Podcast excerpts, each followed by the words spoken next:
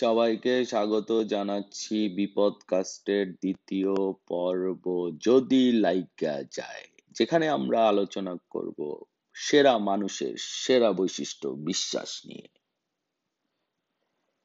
দুহাজার বারো সালের এগারোই মে ধানমন্ডি পপুলার হাসপাতালের পাশে মৈত্রী পরিবহনের বাসের ধাক্কায় মোটরসাইকেল থেকে ছিটকে গিয়ে ইংরেজি দৈনিক ইন্ডিপেন্ডেন্টের জ্যেষ্ঠ সাংবাদিক বিভাস চন্দ্র সাহা সাতচল্লিশ বছর বয়সে মৃত্যুবরণ করেন। শনিবার যথারীতি বাসায় ফিরছি সেই একই রাস্তা দিয়ে। পপুলার হাসপাতাল পার হবার পর হাতের বামে চোখে পড়তেই দেখি রাস্তার পাশে কয়েক টুকরো ইট বিছিয়ে সীমানা দিয়ে রাখা ছোট্ট একটুখানি জায়গা। সেখানে সাংবাদিক বিভাসের অবশিষ্ট ছোপ ছোপ রক্ত। ঢাকা রাস্তায় মোটরসাইকেল চালানো এমনিতেই প্রচণ্ড ঝুঁকিপূর্ণ। কিন্তু বিভাসের ওই অবশিষ্ট অংশ দেখে কয়েকদিন রাস্তায় অতিরিক্ত সতর্ক ছিলাম আমি। যদিও ঝুঁকি ছিল আগে কম সতর্ক থাকা সময়ের মতোই। দু সালের অগাস্টের এক বিকালে কাকলি ডিওইচএস এর প্রবেশপথের পাশে দাঁড়িয়ে চা খাচ্ছি। সামনে কাকলি মোড়। চা খেতে খেতেই দেখলাম বাস গাড়ি চলাচলের মাঝেই হন্তদন্ত হয়ে মানুষজন রাস্তা পার হচ্ছে। আমি যেই বিকালে দাঁড়িয়ে আছি, সেই বিকালের মাত্র তিন বিকেল আগে এই মোড়টিতেই রাস্তা পার হতে গিয়ে মৃত্যুবরণ করেন একজন। সেই মৃত্যু আমাদের কি শিক্ষা দিয়ে গেল?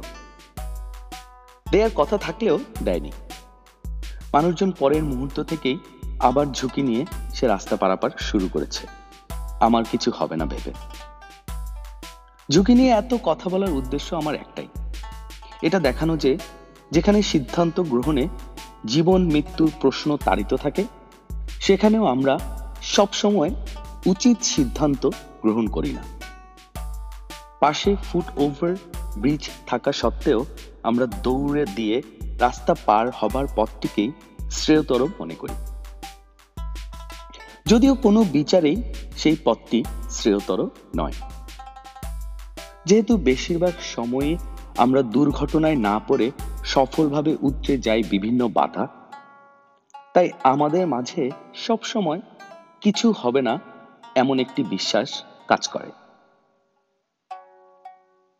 উপরের ঘটনাগুলোর বর্ণনা করার উদ্দেশ্য আমাদের বিশ্বাস নামক সেই গুণটির বৈশিষ্ট্য আমাদের সামনে তুলে ধরা। যে গুণটি আমাদের দেখিয়েছে, রাতের আধারে মোটরসাইকেল চালালেও সেটা অনিরাপদ নয়। কাকলি মোড়ের রাস্তা পার হতে আগ্রহী মানুষদের দেখিয়েছে, এভাবে রাস্তা পার হলে কিছু হবে না। আমাদের এই বিশ্বাস নামক গুণ বা বৈশিষ্ট্যটির নিজেরই বেশ কিছু বৈশিষ্ট্য রয়েছে। বিশ্বাস নামক এই সহজাত প্রবৃত্তির কারণে যে কোনো ঘটনা প্রত্যক্ষ করার সময় আমরা কেবলমাত্র যা দেখতে চাই সেটাই দেখি।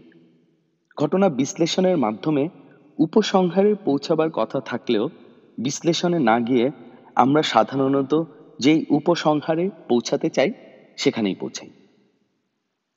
রাশাদ খলিফা নামক এক ব্যক্তি কোরআন শরীফ সমালোচনার পর্যালোচনার মাধ্যমে প্রমাণ করেছিলেন, মুসলমানদের পবিত্র ধর্মগ্রন্থ কোরআন শরীফকে আল্লাহ উনিশ নামক সংখ্যা দ্বারা বেঁধে দিয়েছেন। তার এই বিশ্লেষণের পরেই বিভিন্ন মানুষেরা তার বিশ্লেষণের ফাঁক তুলে ধরে দেখিয়েছিলেন, খলিফা আসলে ছল চাতুরি ছাড়া কিছুই করেননি। কিন্তু মুসলমানদের কাছে খলিফার বিশ্লেষণ যতটা জনপ্রিয় হয়েছে, তার তুলনায় একেবারেই ভাত পায়নি ভিন্ন মানুষদের করা বিশ্লেষণের বিশ্লেষণ। কারণ মুসলমানরা পবিত্র কোরআন যে একটি আলৌকিক গ্রন্থ, তা মনে প্রাণে বিশ্বাস করে। রাশাদ খলিফা যেহেতু এই অলৌকিকতার একটি প্রমাণ হাজির করেছেন তাই সেটি তারা বিনা দ্বিধায় গ্রহণ করেছেন তাদের মাথাতেই আসেনি এটি ভুল হবার সম্ভাবনার কথা।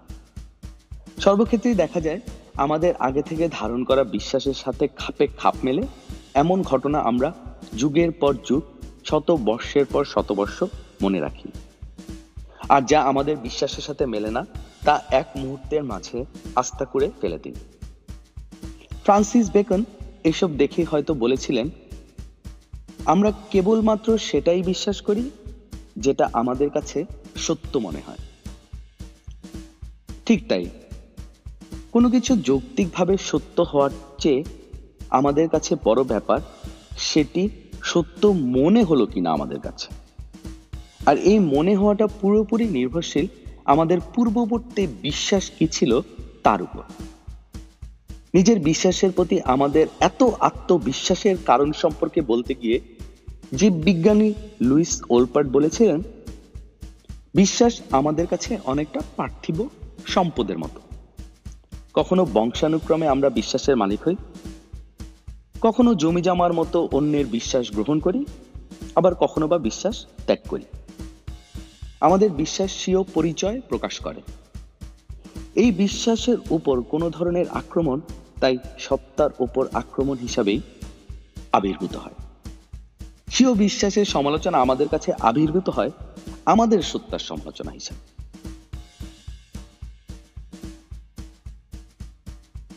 আমাদের ধারণকৃত অসংখ্য বিশ্বাসের দিকে তাকালে দেখা যায় যে এই বিশ্বাসগুলো মূলত কোনো ঘটনার উদ্দেশ্য, পরিকল্পনা কিংবা ঘটনাটির অভিষ্ট লক্ষ্যের উত্তর।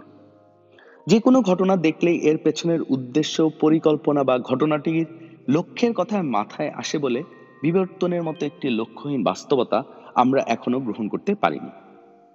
এইডস নামক মহামারী ব্যাধির আবির্ভাবকে অনেকেই চিহ্নিত করেন মানব জাতির সীমাহীন পাপের কারণে স্রষ্টা প্রদত্ত শাস্তি হিসাবে।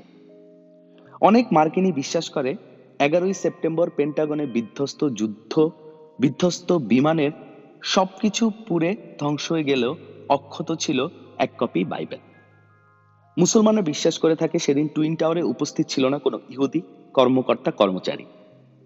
ঢাকার এক ওয়াজে নিজ কানে বক্তাকে বলতে শুনেছি, বসুন্ধরা সিটিতে আগুন লেগে পুড়ে যাওয়া কাগজপত্রের মাঝে অক্ষত পাওয়া গিয়েছিল একটি কোরআন শরীফ।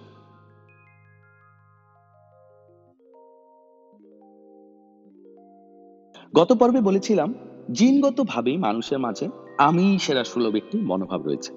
মানুষ তার প্রজাতিকে মনে করে সকল প্রজাতির মধ্যে সেরা, নিজের পৃথিবীকে মনে করে মহাবিশ্বের কেন্দ্রবিন্দু, নিজের সমর্থিত সংগঠনকে মনে করে সেরা সংগঠন, নিজের ধর্মকে মনে করে একমাত্র সত্য ধর্ম।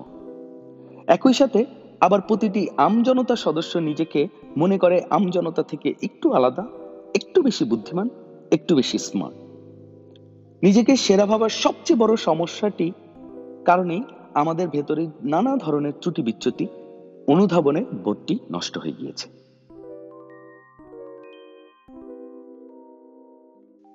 চলুন এবার আলোচনা করি লক্ষ্যহীন বাস্তবতা পৃথিবীর বুকে বেঁচে থাকার সময়কার ঘটে যাওয়া সকল ঘটনা, সকল আবিষ্কার প্রশ্নের উত্তর জানা সম্ভব। একই সঙ্গে মহাবিশ্বের সৃষ্টি, বিবর্তন তত্ত্ব, শেয়ার বাজার নারীর মন, ইংলিশ প্রিমিয়ার লিগের সব খেলোয়াড়ের নাম, কোকাকোলা তৈরি রাসায়নিক সূত্র ইলিয়াসাইল আলী নিখোঁজ হওয়া সত্যিকারের কারণ রেলমন্ত্রীর এপিএস এর গাড়ি পাওয়া, গাড়িতে পাওয়া টাকার উৎস, বিশ্বব্যাংক কর্তৃক পদ্মা সেতুর ঋণ চুক্তি বাতিলের সত্যিকার কারণ, এত কিছু জানা সম্ভব? না, সম্ভব নয়। অপরদিকে, আমরা যেহেতু একমাত্র প্রাণী যারা নিজেরাই নিজেদের সৃষ্টির সেরা জীব হিসাবে মনোনীত করেছি, তাই অনেক সময় নিজেদের সীমাবদ্ধতা আমরা আমলে নিতে চাই না। সৃষ্টির সেরা জীব মনে করলেও নিজেদের সীমাহীন সীমাবদ্ধতা সম্পর্কেই আমরা খুব বেশি জানি না। এই যেমন বাসার নিচে চায়ের দোকানটা। পৃথিবীর সৃষ্টি হওয়ার কারণ সম্পর্কে তার নিজের একটি সিদ্ধান্ত রয়েছে। আমাদের সবারই একটি সিদ্ধান্ত আছে এবং আমাদের সবার কাছেই জগতের সকল বিষয় নেওয়া সিদ্ধান্তটিকে সবচেয়ে যৌক্তিক সিদ্ধান্ত বলে মনে হয়। জগতের সামনে আসা সকল প্রশ্নের একটি উত্তর আমরা তৈরি করে নিই।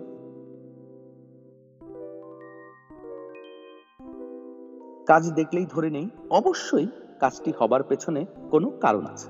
আগে কজ তারপর ইফেক্ট মাঝে মাঝে কিছু ঘটনার কারণ কিংবা উদ্দেশ্য খুঁজে পাওয়া কঠিন হয়ে যায়।